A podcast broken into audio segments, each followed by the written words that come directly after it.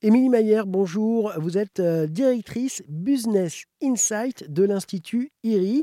Alors, pour euh, résumer, euh, vous analysez la consommation des ménages français dans les, grandes surfaces et vous êtes avec nous aujourd'hui pour évoquer cette baisse de 3% des achats de produits bio dans les grandes surfaces alimentaires. Alors, j'ai une question.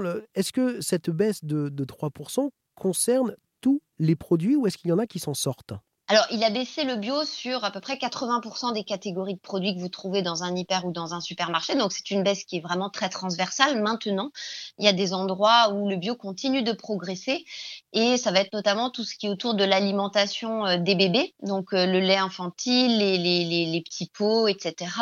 Euh, sur aussi les produits d'hygiène et de soins du bébé. Là, le bio continue à progresser, sachant qu'il est déjà très bien implanté. Et puis sur des catégories type la pâte à tartiner, la viennoiserie, les compotes, qui sont là plus des catégories enfants. Donc on sent sur, que ce qui est relatif au bébé, à l'enfant, là, il y a encore euh, une, croissance du bio également sur certaines catégories euh, d'hygiène beauté. Oui, en revanche, euh, tout ce qui est farine, œufs, lait, jambon, tout ça, là, c'est là où ça a baissé principalement.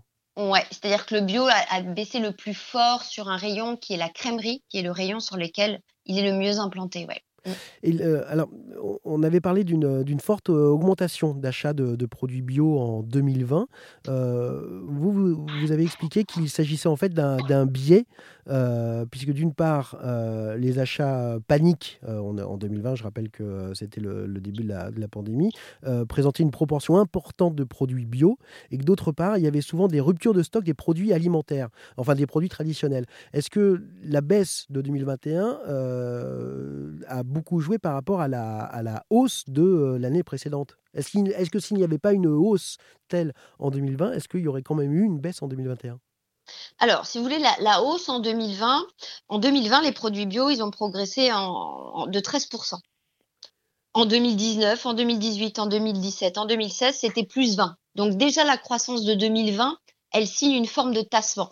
En fait, si vous voulez, la baisse du bio, on, on commence le tassement sur le bio, on commençait à le lire en 2019. On a eu au premier trimestre 2020 cette croissance un peu en trompe-l'œil euh, liée à ce que vous avez expliqué au moment du confinement. Et puis déjà sur la deuxième partie de l'année 2020, le bio commençait à se tasser et ça s'est transformé euh, en décroissance au cours de l'année 2021. Euh, Donc plus 13, c'est une très belle croissance en 2020, mais ça n'est pas ça qui explique la baisse en 2021. Et là, donc, c'est pas pour autant que c'est terminé pour le bio. les Français sont toujours en recherche de, euh, de bio. Bah, absolument, c'est pas parce que la croissance se tasse que euh, le bio c'est terminé, pas du tout.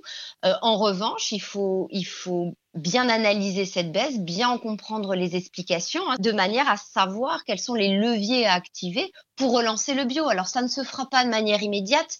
Il est, fort probable que 2022-2023 soient des années euh, compliquées pour le bio, d'autant plus qu'on va être dans un contexte d'inflation et de tension très forte sur le pouvoir d'achat.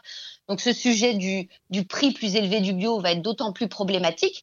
Mais je dirais 2022-2023, il faut les consacrer ces années-là à recommuniquer sur ce qu'on se disait tout à l'heure, hein, sur, euh, sur le bio, la pédagogie autour du label, lui donner de la visibilité euh, de manière à pouvoir se réinscrire dans une tendance de croissance une fois qu'on aura passé cet épisode un peu compliqué d'inflation qui, qui démarre. Merci beaucoup, Émilie Mayer, d'être intervenue sur les antennes euh, d'Airzen Radio pour faire le point avec vous hein, donc sur cette consommation du bio qui est en baisse depuis 2021. Je, je rappelle que vous êtes directrice à l'Institut IRI.